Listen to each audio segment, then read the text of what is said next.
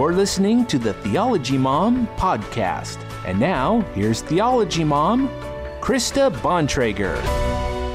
Hello, and welcome to All the Things, the show where we discuss all things related to God, life, and the Bible. I am Monique Duson. And I am Krista Bontrager, also known as Theology Mom. Okay, I'm glad you haven't changed. since uh, since a few minutes ago. Since a few minutes ago. Okay, good. and helping us on the show tonight is Bob, the official button pusher of all the things, and Abby's. There she is, helping with the sound and taking pictures behind the scenes and helping me monitor the chat. Yes. If, uh, yeah, we we Well, you know. we got to turn on Facebook for a minute here. So. Well, that's okay. Let's talk amongst ourselves. Okay. All right. All right. Make some How was your week? Uh, yeah, it was okay. Uh, got through it. Okay. yeah, work is just work is very busy, and so all right. Facebook is live. How was your week? About the same. About the same. It's busy. I'm taking a stats class. stats class. Yes. Yes. Yes. All the numbers. all the numbers. Yes. So Getting ready for grad school. yes, That's have to good. take it again because it's been a long time.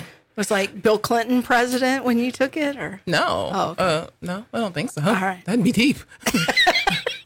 My goodness. Okay. But yes. So, um, if you're watching us, uh, be sure to hit the share button and share this broadcast on your social media feed. It's just a great practical way to help support the ministry. yeah. All right. So today we are talking, we've called the show All the Random Things, right? Okay. So why is it random? Can you help me understand? And let's help everybody else out here understand. Well, you know, part of my uh, dream for this show for several years was to do a show on kind of random things that would show how the Christian worldview has bearing on many, many facets of life and even life's little moments in how uh, there's connections between our faith and these little moments. And so we just kind of have been collecting things all week on Twitter and various social media channels, and we're just going to go through them. It's almost like a little grab bag. Yeah, it is. and I love, and I'll put it out there now that they're all pretty positive things. There's one thing at the end that might be a little crazy. Yeah. But, you know, I think everything is pretty positive, And so we're going to call it all the random positive things. There it is. Yeah. Give a good spin on the end of the week. Well, and while we're in the positive mode, we also want to encourage people to check out our family uh, clothing store. They're sponsoring the show. Yes. Uh, we have a little graphic here, uh, Family 210, and uh, we're running a special just for today. That if you type in the promo code theology at checkout, you can get 10% off. Okay. But it's just for today. Just for today. And I think we might even have a design of the week. Oh, wow. So let's see if we can flash that up there. Okay, hold on. Let me get that going. Okay, the button pusher is working on the right button. He needs five arms. So That's all right. Okay, so yeah, this is one. This is one I actually just did today. Uh, greater things. Uh, take off uh, some some popular Netflix shows people might be familiar with called uh, Stranger Things, but this is Greater Things. all right, So you can and and read us the description there.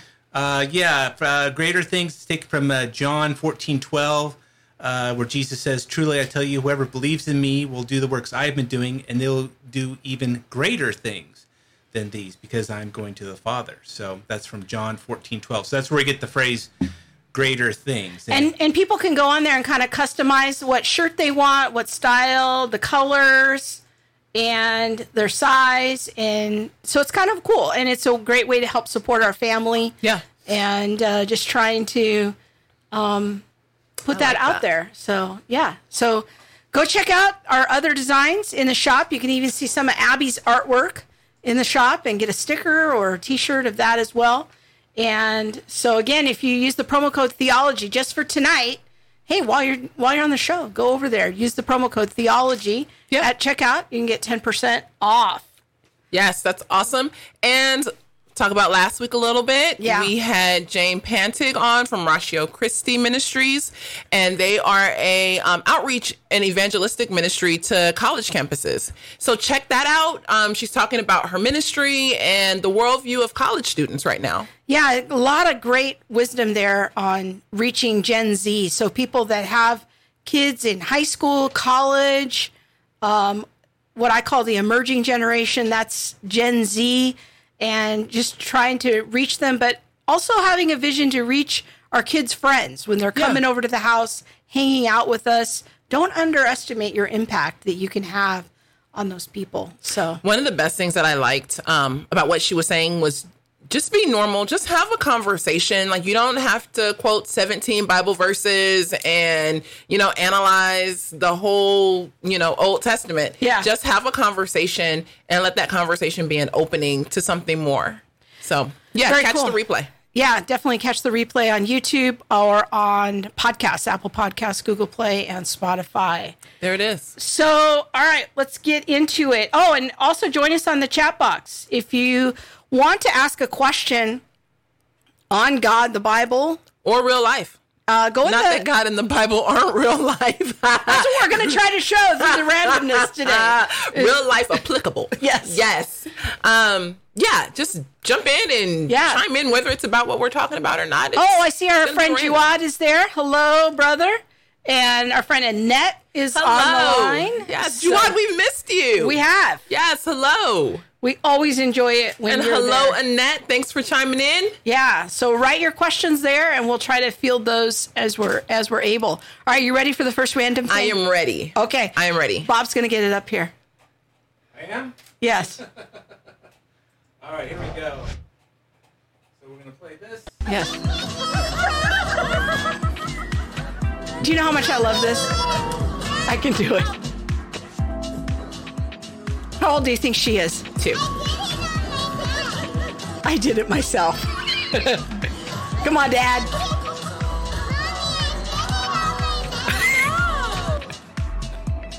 So, what was your thought when you first saw this?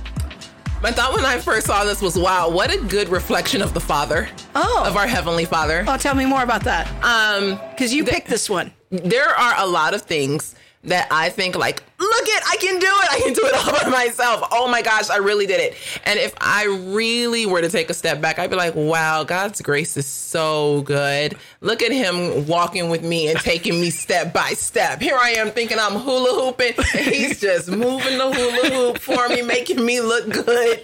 you know, it, it takes a lot of God or, you know, to make me look good. And so, I mean, he just, he got it you know, here I am thinking, hey, I got my hula hoop going. No, he's like, oh, honey child, if you only knew. so that's the first thing I thought about. This, I think the second thing I thought about was just I love the the father daughter relationship.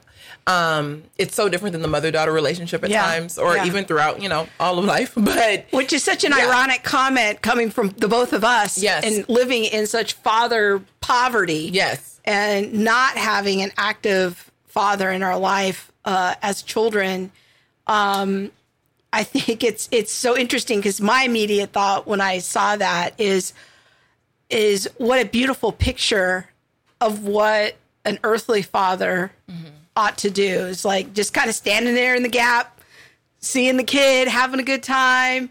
And you know i just i just love the picture of that but it always brings up like a little bit of sadness for me hmm. when i see those pictures because i'm it brings up my own loss of what hasn't been there for me but how much my husband has been such a champion for our kids so Yeah.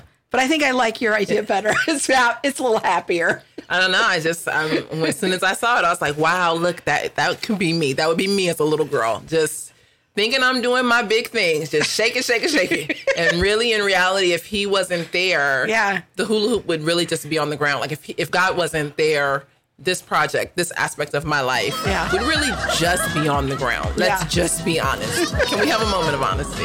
and oh, i took an opportunity before the show to She getting it too, boy. She just gone get it. She got to turn around and everything. yeah, that's see, that's when you got to move your arms and be like, oh yes. Well, right before the show, I looked up actually some st- statistics about black dads because I think that they're highly underrated. Yes. Um, there's a study from 2013 um, from the Center for Disease Control, which is a government entity, that I think had some interesting statistics that black fathers were 70% more likely to have cared for their children, bathed, dressed, diapered, and helped their children use the bathroom in comparison to white or Hispanic fathers. And I think that that's a wonderful, like, counterexample to how much we see absentee fathers in our culture Yeah. and kind of going against the narrative It counters of, the narrative of black greatly. fathers. Yeah. So I just love that. I just pulled that out. You could tell me later, since you're the statistics gal, whether I. No, right. I love it. I love it. I love um, the the the the view of black fathers in the home, and because what you hear or see on TV would be quite the opposite. In a lot of movies, it would be the opposite. Um, and now, uh, when I read that or when I see that video, it's heartwarming. Yeah. you know, because I know my black experience was different. Yeah. and so, and I know a lot of other um, black families whose experience is different, but that doesn't mean that the fathers who are staying aren't quality. Yeah. and they really are quality. They I are. They're really trying to amazing make a. Mm-hmm. difference in their lives. Maybe because of they they had father scarcity. Yeah, And, and many of them not only um, are making a difference in their own family, but choosing to go out and make a difference in other families where fathers are absent too. So very cool. yeah. All right, are we ready for the for the next the next clip? Here we go. Okay. Good morning. Well, I love her. So yesterday I went to school and I wore my hair in an afro like this, and a lot of people had a, lot of mean things to say about it. So that made me feel some type of way. So yesterday when I came home, I told my mom, and she said, "Promise, don't forget who you are and whose you are." And I said, "Okay." So today I'm gonna go to school and I'm gonna come back bigger and better. And don't allow anyone steal your joy. Don't give them that much power. I am, promise, Mia Moore Sawyers. All right. I'm gonna go ahead and applaud that girl. Go on, girl. Go on. Promise. Promise. Yes. I love her name. Yes. It's so prophetic. I think that's awesome. It reminds me of um living in South Africa, and the girls would wear their like gr- girls who attended more predominantly white schools would wear their hair natural and would come back with so much just criticism and I mean it went all the way into the news and things like that. Like I'm just wearing it how it comes out of my scalp. Well, let's talk about You that know? a minute because I actually picked this clip, mm-hmm. and I I love a good afro. I'm just gonna put that out there. Yes, you do. Yes, you do. She requested quite a bit. Yes. Yes. So sh- I got it tonight, but It's a, it's a little peculiar, but you know, we'll live with it for today. but I think that a lot of white people don't understand the issue of black hair and wearing it natural. We're just going through our world like spending 10 15 minutes on our hair you know Yes. that that's my reality other women other white women i'm sure like they got the long hair they're curling it they're doing a lot but there there's a there's um i think it would be helpful to give us some insight into some of the things that go through your mind as a black woman i mean because you told me once you went to a job interview last year and you were very concerned about how you were going to wear your hair and i'm like I don't understand. Like, why is this such a stressful thing? You know, and there was a lot of there's a lot happening There up was a here. lot happening. Yes, I mean, first of all, like all black hair is different. So some, you know, it's kinky and really tight, and I say like lamb's wool. um, and then there are some where it's really fine coils or you know curls and things like that. It it just, like it white hair. runs It's- the gamut. yeah. Yes, but what I tend to to see in like job interviews or in um the like I feel like the corporate America is that and I, I feel like the tide is kind of changing, but there is this don't come to work with your hair like this. Or Your like hair- promise. Yes, or like promise. Your hair needs to be straight. It needs to look a certain way. It needs to be neat. Now, I'm like, my hair is neat. There's nothing that's like straight, like moving over to your desk about my hair. There is my hair doesn't have like flies hanging around it or nothing like that. So what is wrong with me wearing my hair the way that it came out of my scalp given to me by God? You know, but you'll find a lot of criticism and critique about hair in, you know, in the workplace and things like that. So when I go to a job interview, um, I think before I moved home, my hair would always be straight, if I or pulled back or something like that. And when I went to a job interview last, yeah, it was last year. Wow. Yeah. Um, I actually wore it in a fro, and that was okay. That's what I did. And I was, I think I was really, um, I was really What's the straight? what's the good what's the word for it i was really Okay.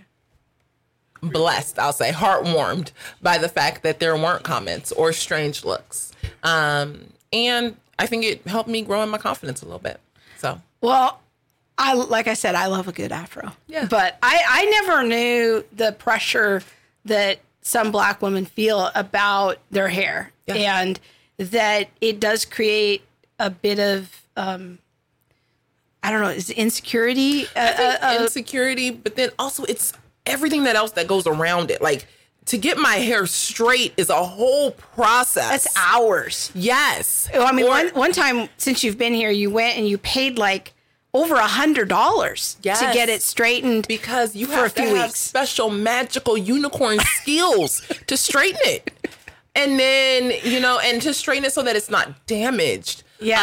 um but if i want to like even just conditioning my hair is an all day process because i need to deep It is. condition it and so then i need to have all kind of berries. I call it juices and berries. I have to have my juices and berries, people.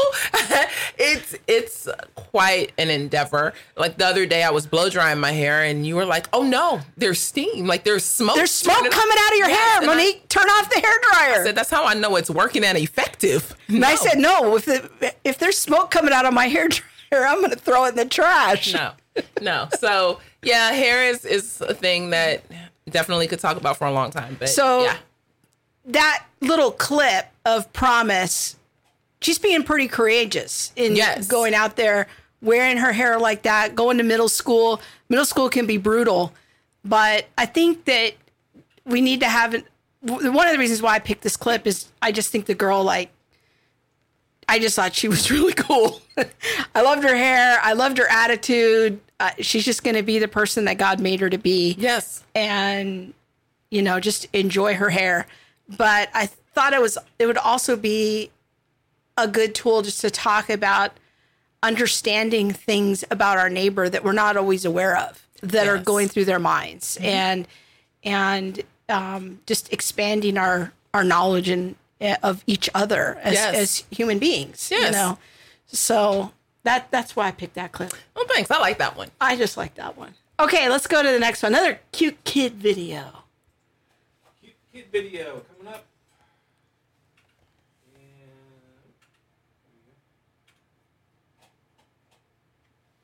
Oh, Hold on.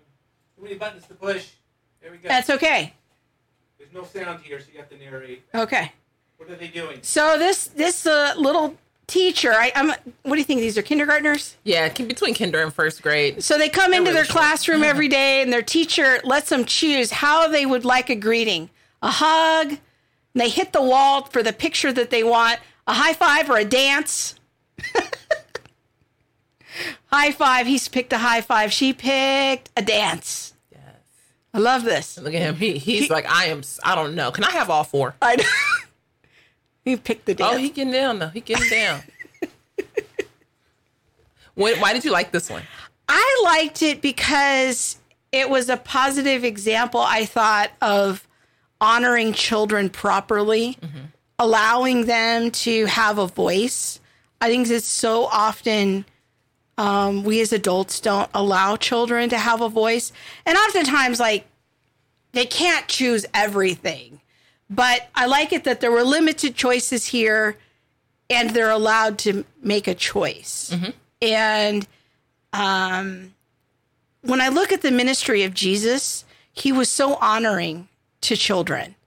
And I think that if people don't know how to properly listen to children, and that again, that's not to say that children get to make all the decisions in the family, but how to how to honor a child properly and allow them to have a voice and allow them to to have some say in their life, um, to honor their free will when appropriate. Um, that's to follow the example of Jesus. If you don't like children on some level, you, you're you're not following the example of Jesus.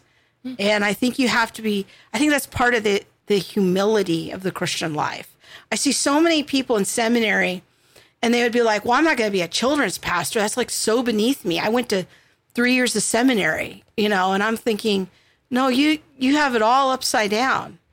To to work with the children is actually like The best ministry on yeah, the planet. the more honorable Yes. position. And when people say like I'm too good for that, I I wonder about, you know, their level of humility. Hmm. So I don't know. That's that's kind of what came to me as I watched it. I'd be curious what your thoughts are. I loved that they had options and it wasn't just good morning, come give me a hug. I don't like it when kids are mandated to hug. Like, Oh, oh, there's so and so, go give him a hug. yeah. No, I think there should be boundaries and kids should have a choice of like, hey, I don't want this person wrapped around me. um, and yeah, I don't know. It's that's kind of my own little hang up about kids and boundaries and touch. I think that um, kids can be quite affectionate and touchy, and they do that on their own anyway. So why put more pressure on them to say, hey, you should go and hug Auntie Judy or Well, and this you know? was an issue in South African culture. The kids that you work with, like everybody, even those outside your family, is either auntie or uncle. Mm-hmm. And how how does that affect the kids' boundaries with people that maybe aren't even safe? Yeah, and I think a lot of times adults do say, "Oh, go give so and so a hug." When I would have interns come over from from the states, the first thing I would tell them is, "You don't hug my kids. You ask them, or you give a high five, you give a handshake." But until that relationship is really built and solid, and they know that they can trust you, we're going to help them develop some some of those healthy boundaries. But yeah, no, mm-mm. don't just run up and hug a kid. Mm-mm. You say no. I say no to that. Nay. I liked that. All All right, so our friend Juad has a question. It's a theology question. Okay. So we're going to jump into that. Um, he says, It is well known to us that God's perfection is eternal. Considering this fact, could this eternal perfection get compromised by him um, having incarnated into a limited human body? That's a very insightful question, Juad. And I'm still ever curious how you know so much about Christian theology. You actually seem to know more than a lot of a lot of Protestant Christians that I run into. But uh, well done with the very thoughtful question. And basically, what Juad's asking about is um, how could Jesus or the second person of the Trinity, the Son of God, who has been in eter- has been eternal, come into a human body? And wouldn't that limit his nature? Because we say that Jesus was both fully God and fully human. And so he's asking about that. And um, we might, I don't know if Bob probably can't get this up on the screen this quickly, but if uh, a key passage to think about, Juad, is um, John 1 1. And in the beginning was the Word, and the Word was with God, and the Word was God. And it goes on, and I can see Bob's pulling it up right now uh, across the room here. I'm just going to give him a minute because he's that magical. There it is. In the beginning was the Word, and in Greek, that word there is logos. In the beginning was the logos, and the logos was with God, and the logos was God. And this is sort of John's discussion of who Jesus was before he became flesh. He was with God in the beginning. Through him, all things were made. Without him, nothing was made that has been made. in him was life, and that life was the light of mankind. And then if we scroll down a little bit, it says in verse 14, the word became flesh and made his dwelling among us. We have seen his glory, the glory of the one and only Son who came from the Father, full of grace and truth. And so we have in this passage a discussion of Jesus being God and then coming and coming in the flesh. But what we would say, another passage we could look at is Philippians chapter 2. And what we would say is that God didn't uh, diminish his divinity, rather, he added a second nature, he added his humanity. And so the historic Christian position is that he's both fully God and fully human. Now, how this works out is going to be a very hard answer for Western people, Western Christians, because how this works out is what we call in theology ultimately a mystery. Hmm. We don't know how this works, but what we know is to affirm both Jesus' divinity and his humanity. And we see both in operation in his life. He knows the thoughts of people. He's able to calm the storms. He's able to do things that regular humans aren't able to do. But he also is hungry and he sleeps and he has real human emotions. Uh, when his friend dies, he weeps.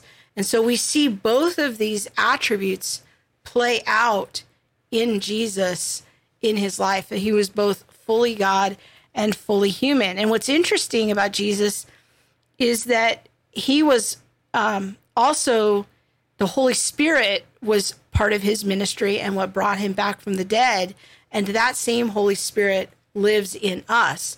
So we are not divine in the way that Jesus was divine, but rather we are like it says in um, the book of Corinthians, we are the temple of God. And so that Holy Spirit comes to live in us. And in Romans 8, it says that's the same power that rose, raised Jesus from the dead lives in each and every mm-hmm. Christian. So I hope that helps to explain. Ultimately, it's it is a mystery. You're asking a very profound question, but we don't. The Scripture doesn't tell us exactly how that works, but we we say in Christian tradition that we both fully affirm His humanity and His divinity. So hopefully that helps you, Juwan. That's awesome. All right. Um, okay, was, so we, we got some interaction here. You yes, want to go through? I was going through all the comments. All right. And trying to also make sure that I have my eye on listening to the the answer. Okay, so let's start a little bit back.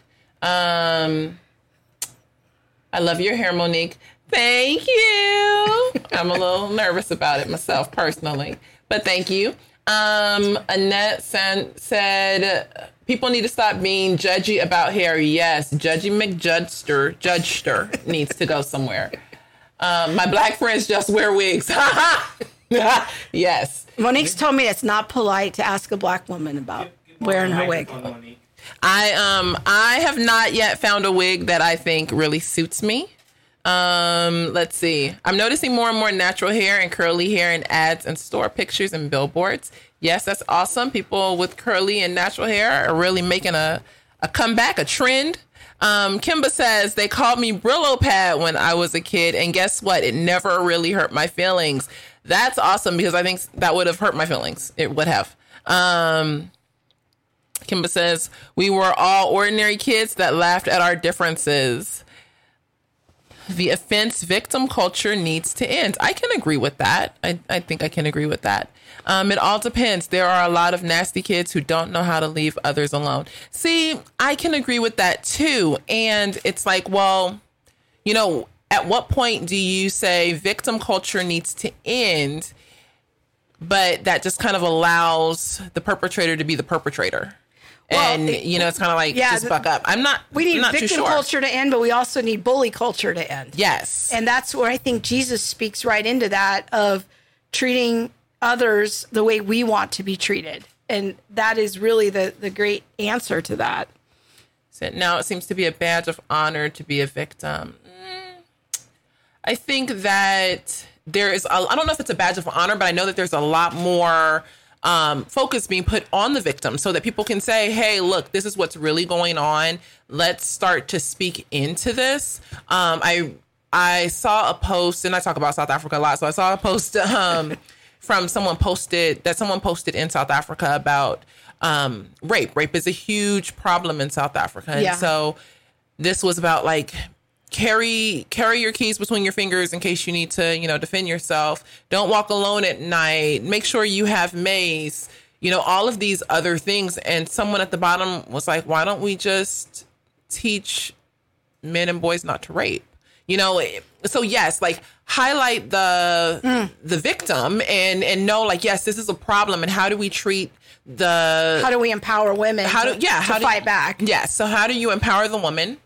But then also, you know, if you are a victim of rape, what are some some techniques for healing or areas of healing for you?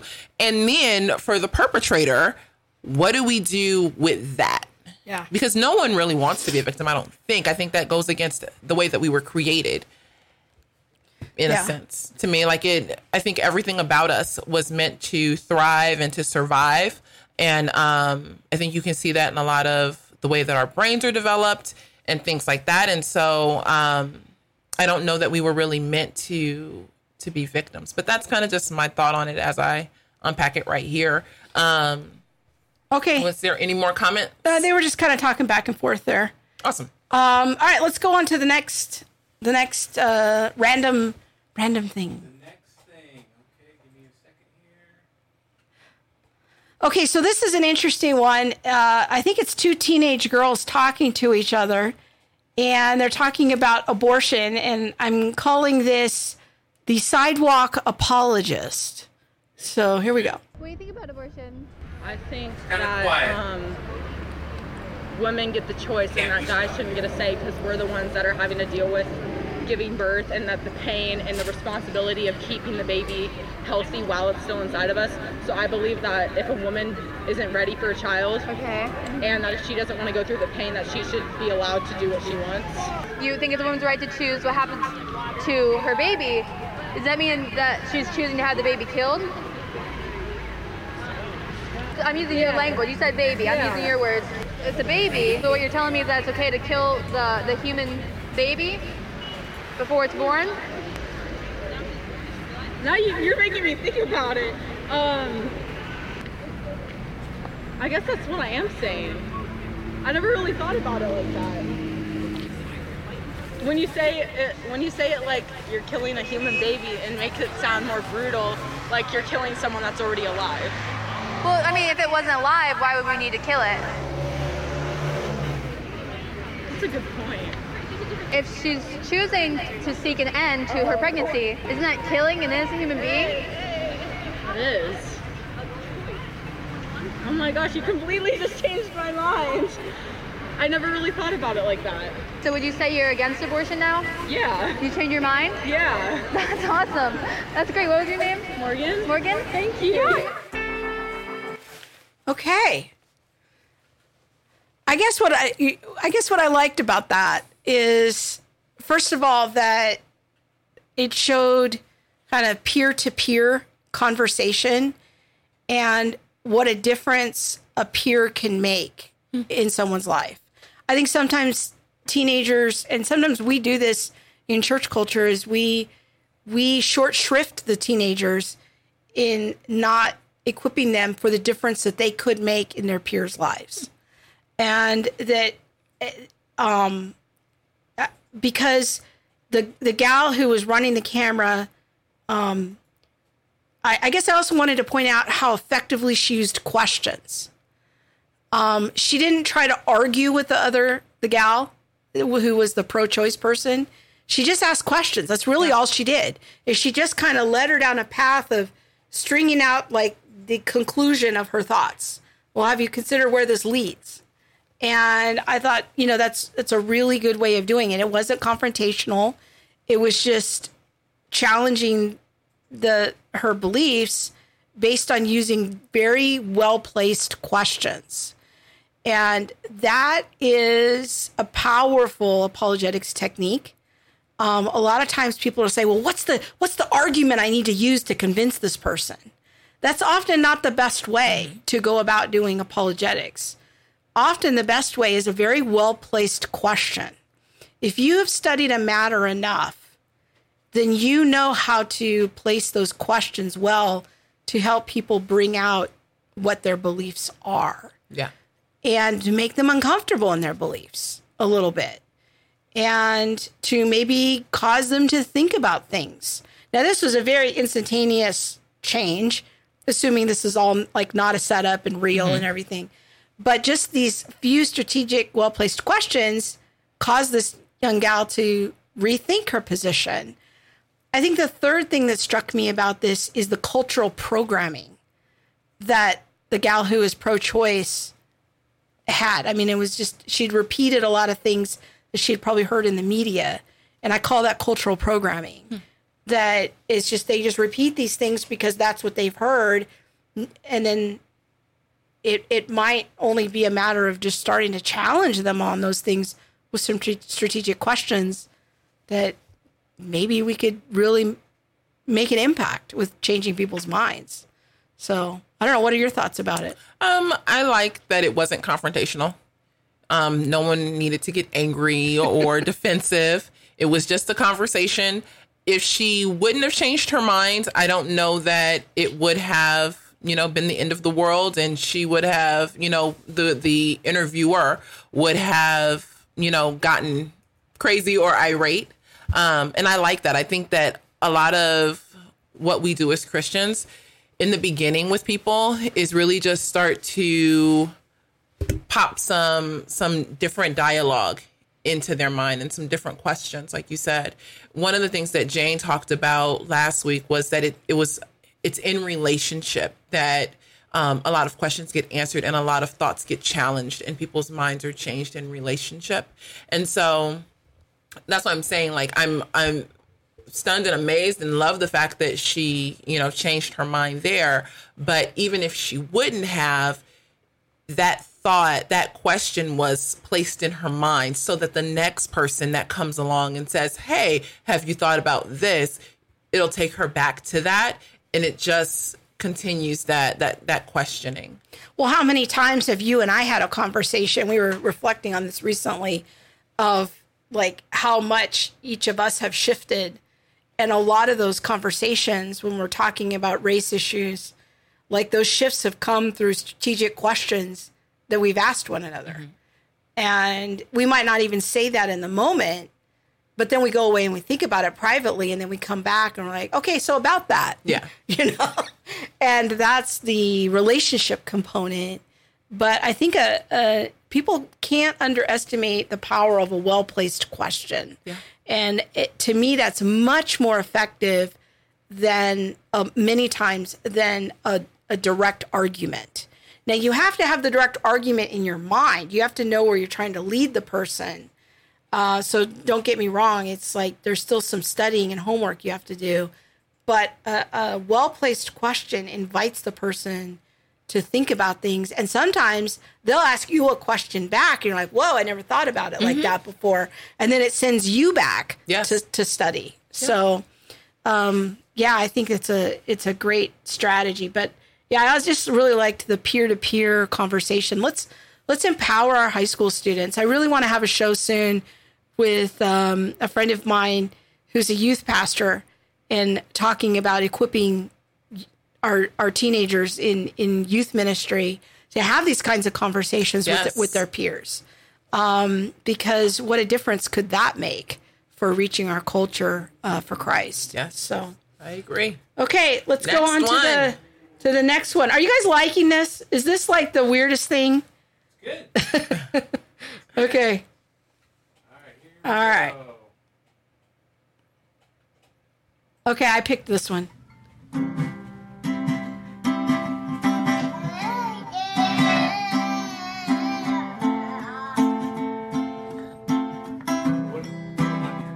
Oh, this is big sister singing to her little brother who has Down syndrome. You'll figure it out here in a minute. He's singing along, living his best life.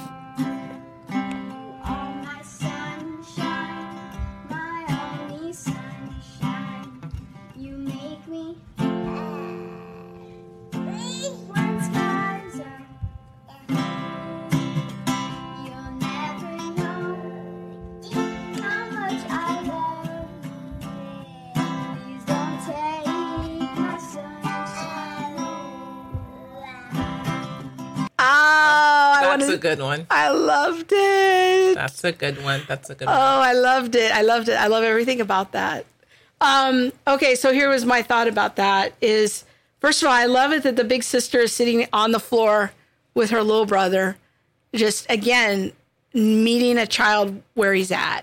And and there's just something so biblical and so emulating of Jesus when when we do that. And um, the other thing that in the original tweet where I saw this video, this little boy had made the most progress in his speech therapy just by his sister singing to him and him copying her words.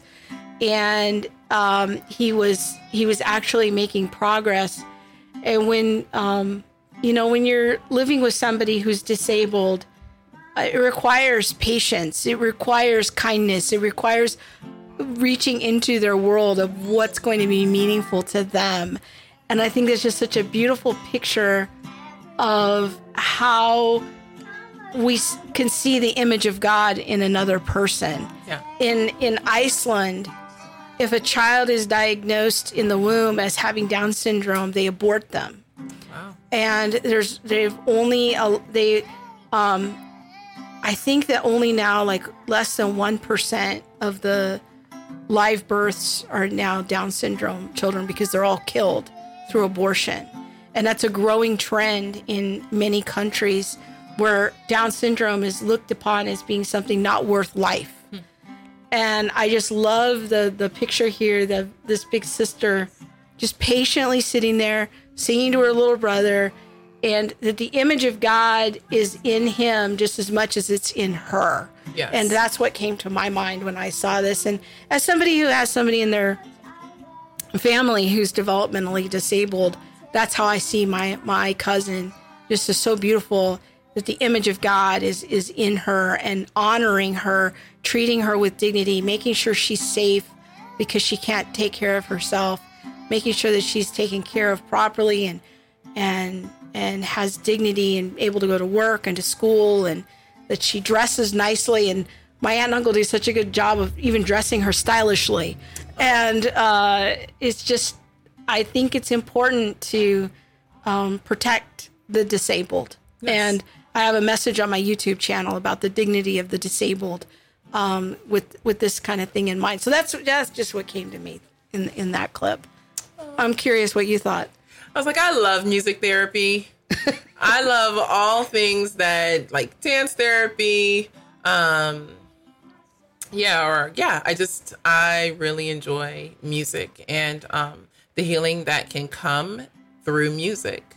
So, yes, that's that was just I was just like, "Oh, look, it's music bringing healing. It's music helping to bring development. It's music. Yeah, there's just something about music and and the healing aspects I think that um, or the healing properties that are available in music. Very cool. So that was where my mind went. I did not go to the dignity of God. I'm sorry. I Dignity am man, yeah. Dignity man. I'm, you know, still a work in progress, people. Um, Okay, just- we got yeah. one more clip here. This is one Monique picked. And this is about a stranger. I think it's going to be self explanatory if we listen to it. Stranger who has an act of kindness Yes, I loved it. towards some other strangers.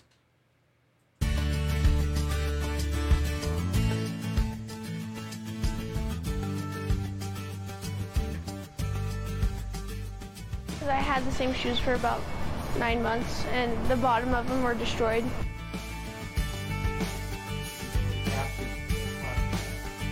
Oh, so um, this young man, he, he was going to buy some shoes, asked him, and what type of shoes do you like? And he said, I just want something that's comfortable. I was done. At that point, I said, okay, I'm gonna get him whatever he wants.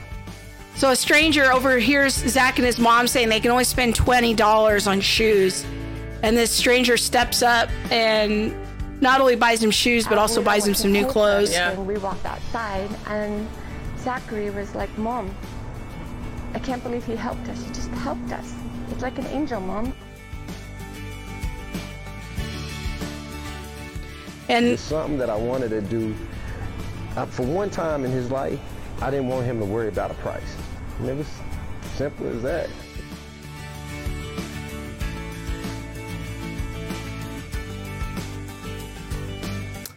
Okay. I love that. I love everything about this. Yes. You go first. Um, I love the idea of honoring someone else. I think that many times we'll honor people for whom honor is due. And you know this guy, the important people, the popular yeah. people, yeah, mm-hmm. the, or the people that we, yeah, the ones we dub as being honorable, and this kid is just a kid, and his mom is just a mom trying to make ends meet. And this guy came along and was like, "Mm, you know, hey, today is your day. And I just, I think there was something so um, powerful in the way that he chose to use, you know, his his resources. Um, and I like, I was the kid who my mom was like, we got twenty dollars for this, or we can't afford shoes right now. And so, you know, just knowing what that feels like as the kid, um, and then seeing the the stranger's act of kindness, I I was just blown away. And um, yeah, I I just think that we are. There's that old um, I don't know if you call it an adage or what, but blessed to be a blessing. Um, and we are. I feel like we are not meant to have all the resources that we have just to store them up, but they're to be shared. And as we share them, you know, we are blessed in return. So Yeah, I just and I love it that the, just even the interracial component of the story is such a it's such a twist on our cultural narrative that black people and white people can't get along with each Yeah. other. And here's this older black man coming and seeing this this white mom and her kid in the store and I thought, man, that's what we need is more human kindness yes, we need less screaming on Twitter, more real world kindness, yes, more changing the narrative, more um, seeing each other uh, for the people that we really are. Uh, this mom and this son weren't looking for somebody to help them. Uh, they were just going to do the best they could with what they had and the resources that they had. I think it's such a a godly way of seeing it when we have a resource and somebody else doesn't to share. It's such a Christian value. Yeah. But to do it out of our own free will, that we're in that moment and it's so much more meaningful when it comes from another person. And um yeah, I just I just loved everything everything about that. I, I loved something you said about human kindness reminded me of a bumper sticker I saw today, and it said it was the word human kindness, um, and then under it it said be both, be human and be kind. You know, we we can live in a world where we are both human and kind. And I think it's so sad that um, people have come to criticize kindness as if it's something, it's like a liberal idea. Or I'm going to like fall down the slippery slope of progressive theology if I'm just kind to people who are different than me. Um, no, we, we can be kind to everybody, Yeah. even those who are far from the Lord Yes. we ought to be kind to them. That's kindness is not a liberal progressive idea. It's a Jesus idea to treat and honor one another because we're created in the image of God. Mm-hmm.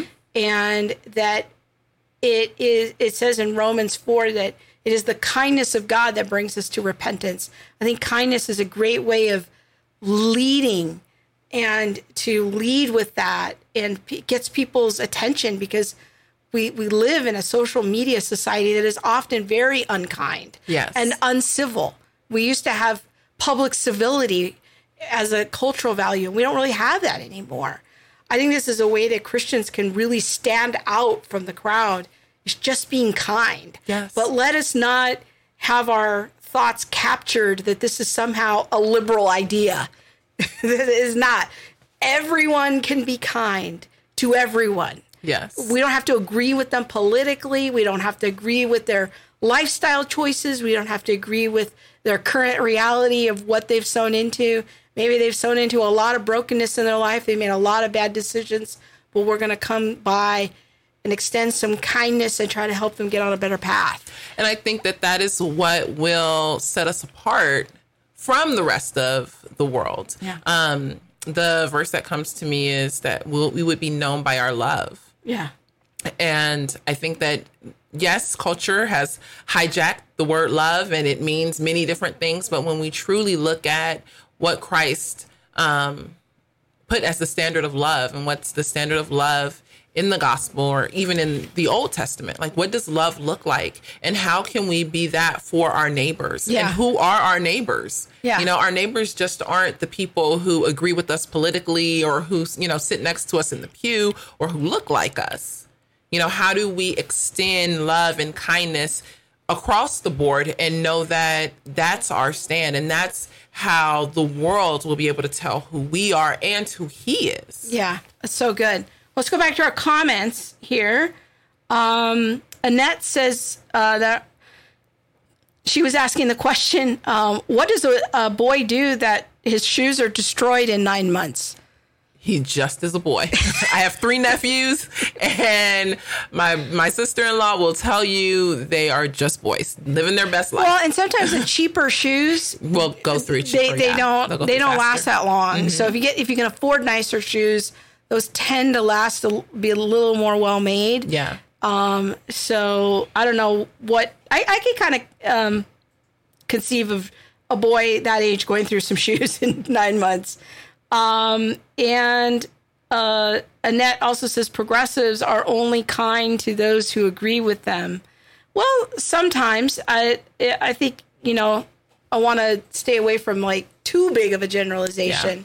But I think we could focus on what we're supposed to do Mhm. as Christians, and that is to extend kindness to everyone. Yeah. So, um, and it is difficult sometimes to be kind to people when they're being unkind to us. But I think that it's important, like I said earlier, to to lead with the kindness because um, kindness isn't uh, something that is conditional. We're only kind when people are kind to us first. Yeah, I think there's a Bible verse about that somewhere. Yeah.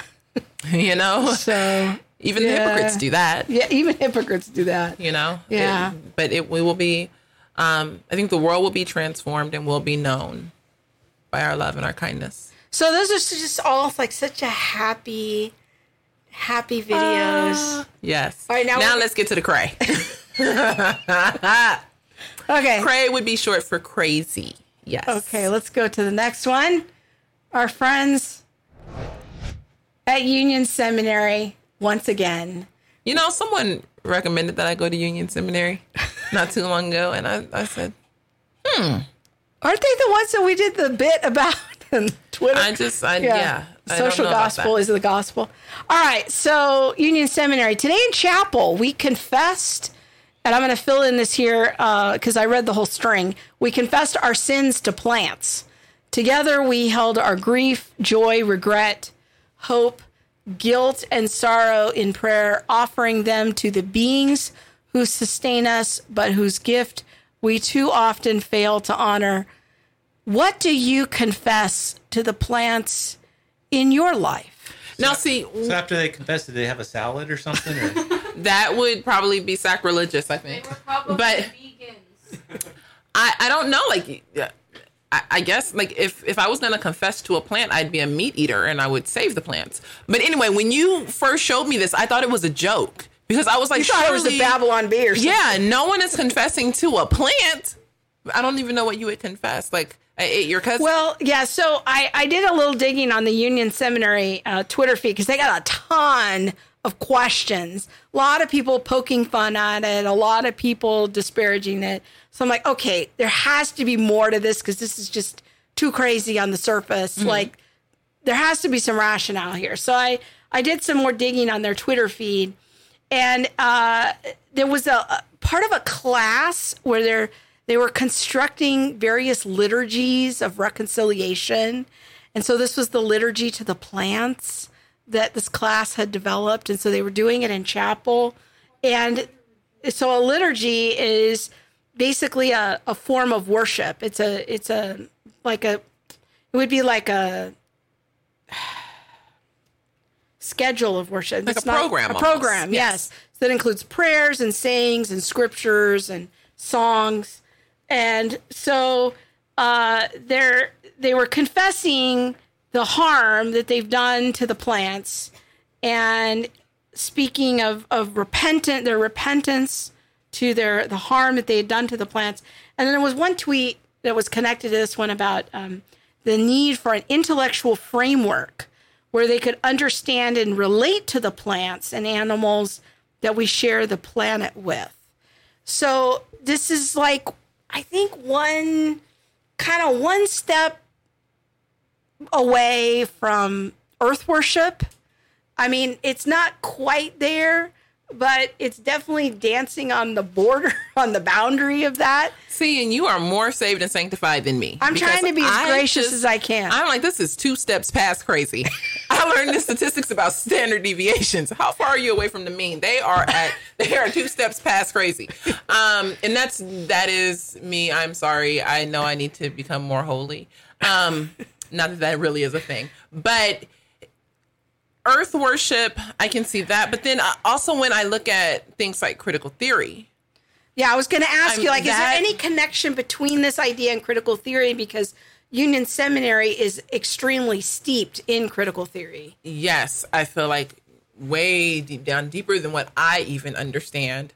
Um, there is there's all kind of of critical theory trapped in this. It takes reparations and reconciliation and all of that to the extreme. Biblically, I don't see anywhere where Jesus is telling us to be reconciled to the plant or To to, the animal or the house because eventually this will turn to inanimate objects. Well, yeah. So I, I'm like, can I be? I need to be reconciled to my microphone now. I need to understand the things that I've done to the foam and how my sin has Encroached on the. on the metal and the screws. I don't know, but You've uh, misused these these materials for your own purpose. yes, and how selfish that is. And, And we need to decenter whiteness by dismantling the microphone. Yes, because it's probably a white person who made the microphone. And, you know, so, but seriously, when you look at these things, these are young people who are being led completely away from the truth. And that is scary. It's scary that, you know, I, I go in to seminary wanting to go into seminary. I'm sure I don't think that they wanted to go into seminary originally so that they could repent to a plant. You know, but Hopefully not. this is this is where you know the the theology or the the doctrine of critical theory leads you Well, I think that the idea of stewardship is a biblical idea that we ought to use the earth's resources um, and steward them properly. Yes. And and and being and not being overly wasteful and and you know I can see that. But confession to plants, like I don't see any biblical warrant for confessing to a non-sentient being. We we we confess our sins to one another. Mm-hmm. We confess our sins to the Father mm-hmm. because we've offended him. We've sinned against him, but I can't find a biblical warrant for confessing to non-sentient beings yes and or even to animals. It, it's it's very peculiar. well one of the things that i think about is um in genesis where adam was put over the the things of the earth Right. where he was given dominion Genesis 128 and following, yes. Thank you. He was given dominion over those things. And I don't know, and I need to probably play this out more, but I don't know that what I've been given dominion over, I need to confess to. Yeah. Does that make sense? Yeah. Like, I don't know that God would need to, con- and He's holy and without sin, so He would not confess anyway, but I don't know that I would confess to something that I have, or yeah, that I've been placed over. I don't know. That's kind of just what it what it strikes me as. Could be something, could be nothing. Okay, so we got a few comments going here. Um, Annette says she agrees with Monique. There is a word that usually goes before crazy that comes to her mind. Yes, yes, yes, yes, I think you might understand each other on that. yes. Um, Rhyme His Songs said for the movie buffs, any recommendations on a good film that shows the gospel, the real Jesus, that is not lame. Yes, rhyme his songs. I don't think you were here. Was she here last week? Or I, he or she? I'm, I'm not. I don't rhyme his songs. I don't really know what the gender is with that one. But Okay. Um, I don't. I don't. Rem- what's were they here last week? I don't know. Because I kind of felt like I haven't seen you in a, in a while. Maybe it's just been a week. But hi, I'm glad you're here. So does this connect to the movie thing? No, I was just saying I was just being friendly. Oh. We just said kindness and love. Okay. Hello. All right. Um, All right. I don't. Yeah. I, I don't Okay, know. so there The ne- only movie I could think of is there's one on the Gospel of John. Yeah, that was really- actually mentioned Oh, okay. in here. Um, it's on YouTube. Who knows about Angus Buchan? Oh, yay! That do you know about Angus Buchan? I have no idea who that is. Oh my gosh! What are we talking about? Is this a yes. black Faith thing? like potatoes? No, he's a white guy in South Africa, Oh. and the Lord told him to rent out like a um a huge farm, and that he was going to send him like ten thousand people. And this guy, he's a farmer. He re- he was a re- retired farmer. Um, and what? And he he did it just out of faith and so the church that I um that I went to in South Africa would have him come all the time. He was there like at least once a month, and just doing all kind of like things and teachings and things like that. And um right before I left, he did a huge crusade or like So outreach is in there- the Cape Flats. Is there a movie about him? yes, faith like Oh. potatoes. Okay. We're getting loud. Yes. Go see that. well, I I'm not saying it's not cheesy, but I mean it's it's okay. All right. Um, I, I do like the Gospel of John. Uh, that's that's a pretty good one. If it's just about if you're looking for just about Jesus, Case for Christ is another good one. Um, I, I wouldn't necessarily share that with a non-Christian, the Case for Christ, but I mean it's it's a pretty good film. Like for it's actually like a decent Christian film. There's a, Sorry, yes, yes, rhyme his song, yes, you know. 'Cause- okay, so Mo, he prayed for rain in that severe SA drought. I lived in that drought, yes, and yes, they got it, yes, yes, yes. Sorry, okay. sorry, I'm done. I'm done. I'm gonna put my hands up. Um, I'm, I'm You done. need to apologize to that Mike. Yeah, no. I'm sorry. I'm sorry, Mike. I can I confess. No, I don't, y'all. Let's not. Let's not be. Let's not too play. Uh-uh. Uh-uh. All right. Oh my word. Okay, so case for Christ. You Yeah. wouldn't recommend that to non-believers? Yeah, non-Christian, but uh, you know, it's a good. It's actually a legitimately good movie uh, for for Christians. We all enjoyed it. I think our, our children even enjoyed it. The teenager people. Yeah.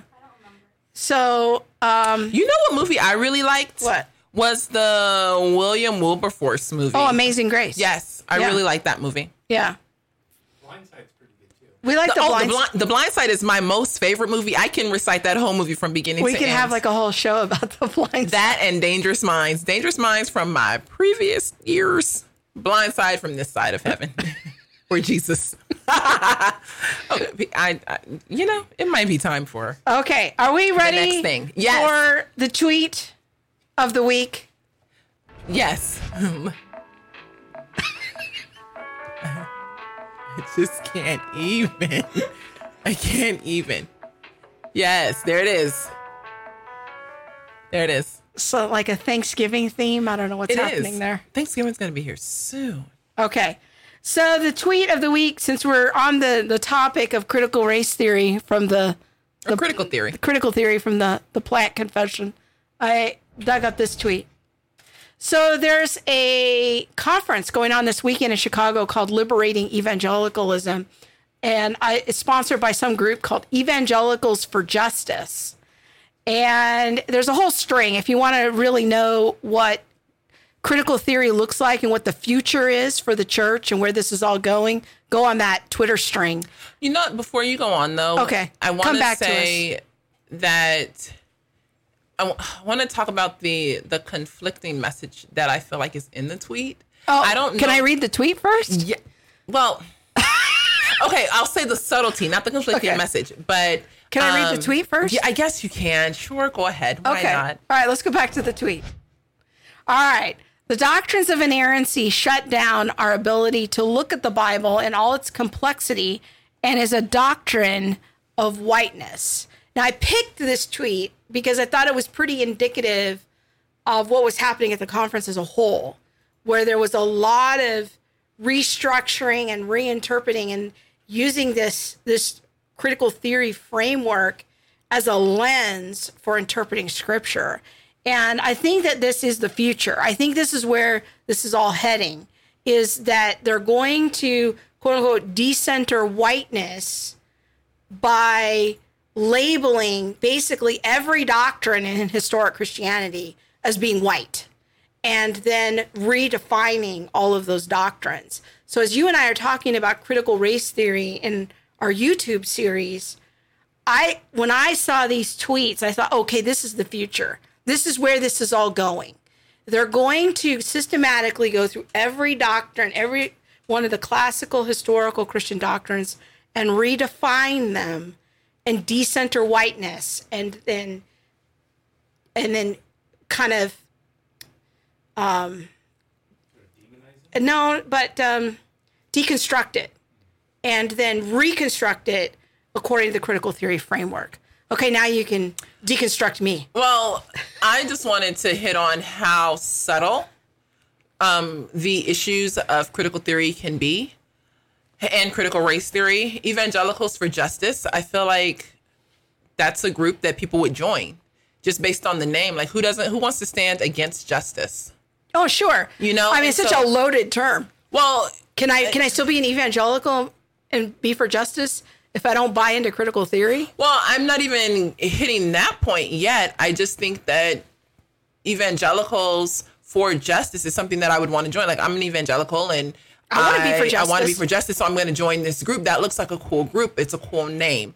And so without knowing, I would join this group and then begin to hear this type of rhetoric and think, well, this must be what I should be believing, especially if I was a new believer. yeah Um, Well, I think it's really easy to get swept up in critical theory through groups like this because if you don't have a solid,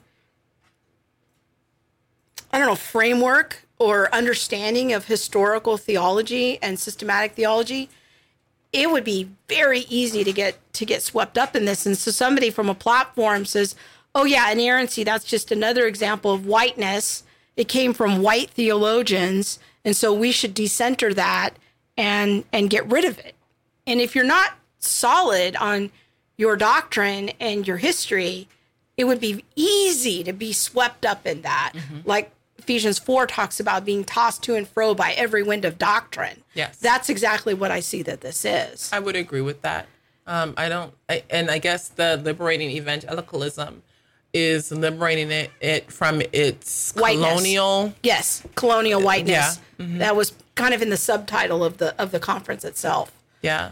Um, so the- yeah, shut down our to look at the Bible, and yeah, that's that's very unfortunate. And I do believe that this is the way that progressive theology is is leading. Yeah. Um, and if you are not, like you said, steeped in the the historic Christian doctrine, if you don't know what If the church has solid about believed that, yeah. for the last, you know, 1500, 2000 plus years, you'll be tossed to and fro. Yeah. I think that when I saw this, a little light bulb went on for me, and I'm like, okay, I, I think I know where all of this is going. And there are not a lot of people in the apologetics realm right now who are talking about critical race theory. That's the biggest problem. And I see that as a huge problem. I mean, you and I are sitting here behind a couple of microphones with a couple of yahoos just saying, like, let's stop the train a little bit mm-hmm. and ask some questions. but you have people just rushing into this. and to me, and I've said this before, the biggest problem that I see in the church is that we are, and again, this might sound harsh, but a step behind the culture. We're a step behind in understanding just how influential this message is in the church and and in Christian we- colleges, yes, um, and, ministries. I mean, I'm seeing it in formerly mainstream. Uh, this week, I read something about Moody Bible College being inundated with this. but not not stepping in and not understanding how this is inundating those spheres continues to allow people to rush in with the information Yeah. with the wrong doctrine um kimba says just started reading the rise of theological liberalism would this come under under this under this I don't know that book. neither do i Yeah. but um i could i would guess so um I mean, but i'm not sure Fast here. Um, this hasn't arrived in Ohio. Annette, I'd probably be willing to bet that it has, and Yeah. it may just not show up the way that people are looking for it to. Um, but I, yeah, I think that this this dialogue is pretty rampant.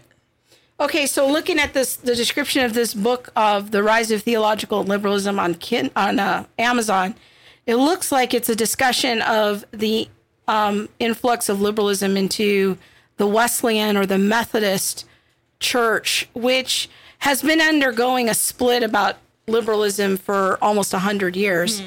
but it's it's continuing to escalate. So I don't know. It could be, but trust me, Annette, this stuff is everywhere. Yes. it is.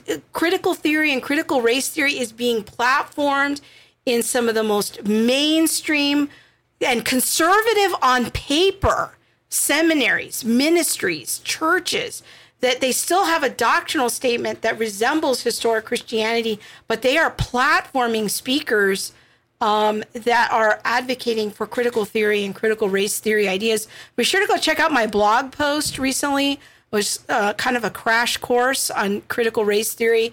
This is all new for you, but trust me, you have encountered this, and and even if it hasn't yet arrived at your particular church, it it is where you live. And Monique and I uh, just did a video this week on what the Bible has to say about slavery, and I want to encourage people to go check that video out because you need to arm yourself and equip yourself now.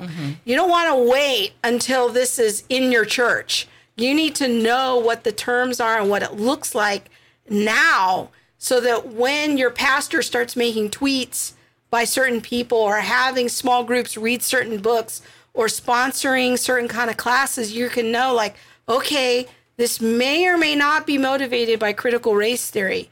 It, it might not be, but it might be. I believe the University of Ohio has a, a critical race theory major. Oh, I'm Um, sure. I, I'm pretty sure. I was um, just trying to double check right now, but the students that attend Ohio University are not just you know secular students, but they are also Christian students, and that framework work and that thought process is then taken back into the church. But even if it hasn't reached your church yet, Annette, um, it's good to arm yourself now because, especially if you have kids, to be in that conversation. But women's groups, Yes. women's Bible studies, MOPS groups, they're all being inundated with critical theory and critical race theory. So here's a quick screen cap of our latest video that Monique and I did just this week on slavery and the Bible. Um, it's a shorter video, it's only about 25 minutes, but we just kind of do a survey of some of the, the critical issues related to slavery and the Bible. And I'm Kimba thinking- says, um, I'm thinking it's really want to come up. There watch that slavery video. Yes, you really want to watch it. And we'll probably do another one. Well, we, we're trying to do like on average like one a week.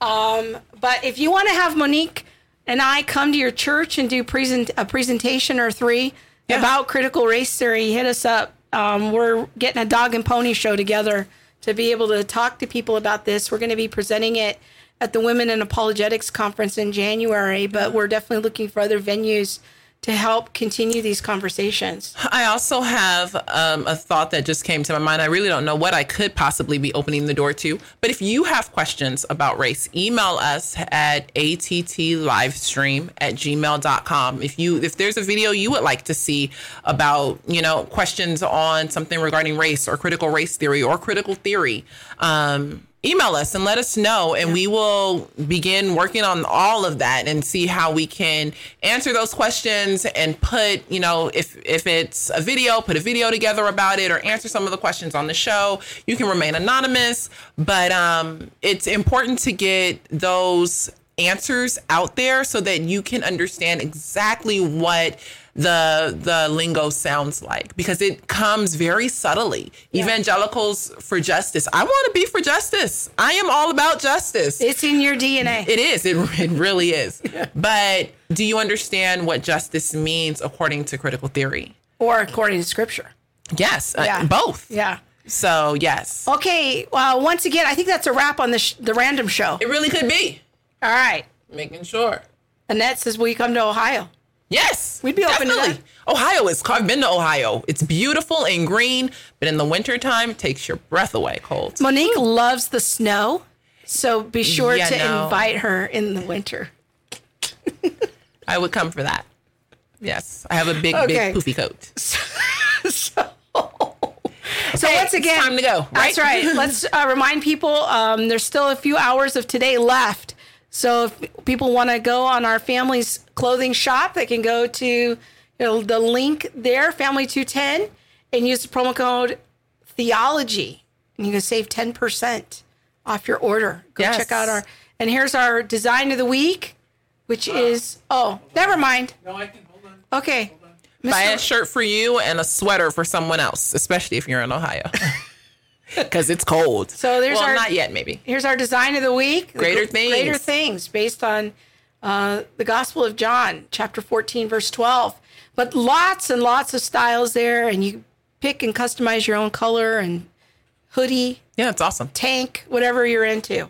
Uh, be sure to check out the show notes for every week. You can go to theologymom.com backslash all the things, and you can dig deeper for um, additional resources that we post there. And also make sure to share the show. Yes, share it. Hit the share button. That's the best way to help support us, help us grow the show. Share, like, notify, all the things. All things. Alrighty. right. Thank you, everyone. All right, we'll get that next week. All right. So also connect with us. Uh, you can go to podcast, Spotify, Google Play, um, the other one, Apple Podcast, guys. Apple Podcast, Spotify, and Google Spotify, That's three. Three. That's it. All right, guys. All right. We are out of here. Bye.